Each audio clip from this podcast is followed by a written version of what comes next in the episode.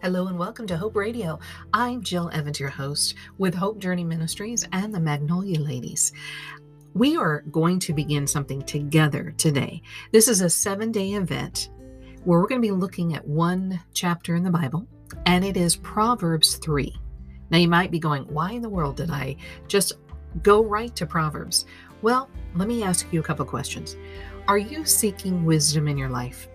Are you trying to get on the right path or make sure you stay on the right path? Are you trying to get your chaotic life in order? Are you trying to understand your purpose, the meaning in your life, and just having more peace in your life? Are you saying yes to any of those? Well, even if you did not say yes, Proverbs 3 is for all of us. So we're going to take this for seven days, breaking this chapter down and really talking about it. Now, I don't want you just to listen to me here. I encourage you to go open up your Bibles. To get those fingerprints on your Bibles will get you fingerprints of God's love into your heart. Huh. That was kind of profound, right? There's an old song I used to sing. It was Dust on the Holy Bible. And it, well, you'll just have to look it up. It's a great song really kind of like an aha moment when you listen to it. But back to Proverbs 3.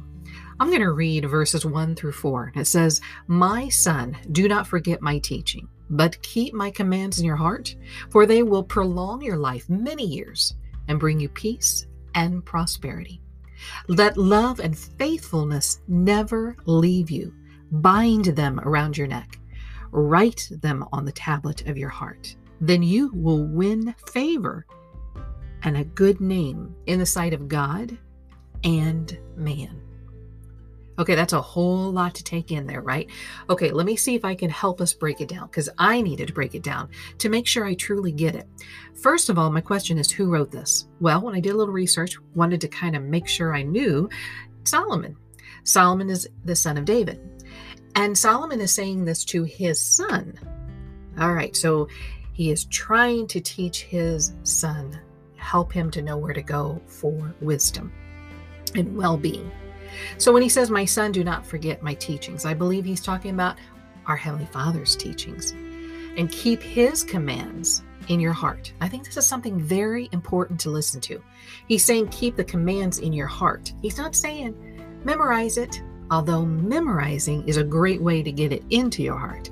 But he's saying go beyond your mental mental part of this and push it into your heart. What happens when we push it into our heart? It becomes a part of us. Our heart begins to beat his commands. It says, For they will prolong your life many years and bring you peace and prosperity. Okay, does this scripture mean you're going to live a long, long life? Well, maybe. I don't know. I don't know if God is really giving us a promise of how many years we're going to have in our life. But when we put the commands that He has in our heart, it will bring us peace and prosperity in whatever length of life we have. It says, Let love and faithfulness never leave you. Hmm. What's that mean? God's love and faithfulness is always there. His mercy is always there. But you know what happens? We have a tendency to abandon it. We get busy in life. We start trying to be the problem solver all by ourselves, you know, that we can do it all. And we forget wait a minute.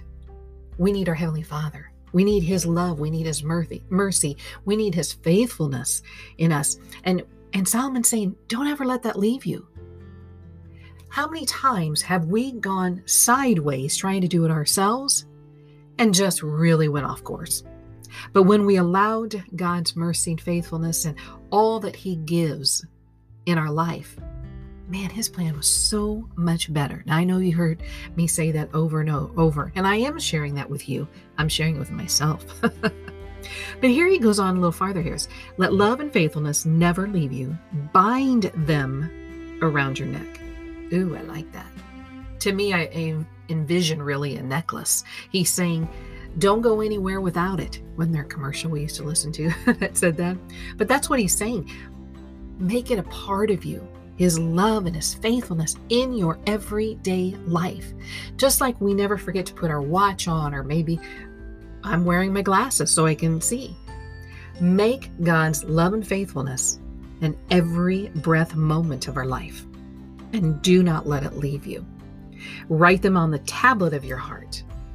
That's what it's saying. Make it a part of your heart. Again, breathing in what God is giving us to be a way of life. So when we make decisions in life, we naturally will go to God and say, okay, which direction do I go? What is your will on my life? And then it says, then you will win favor and good name in the sight of God and man. Don't we want good favor by our Heavenly Father? Don't we want to live in His perfect will and push ourselves to that? That is where we want to be. That will become our priority, should become our priority. And then I kind of think everything else just will kind of work out, which means have favor of man. Maybe. Yeah, of course. God wants the very best for us.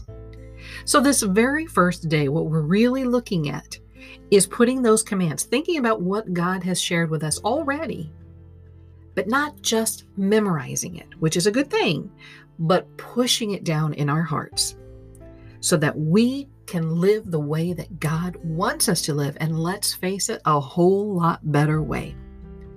Well, I hope that you will tune in to our next six days with this journey in Proverbs 3. I want to thank you for listening. I hope this has been a blessing to you. And remember to always be a blessing to others.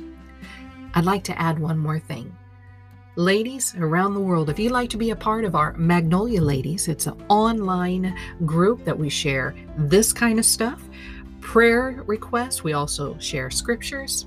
Email me or comment on this page wherever you find this, and let's connect you. Thank you so much for listening, and I'll talk to you on day two. Bye for now.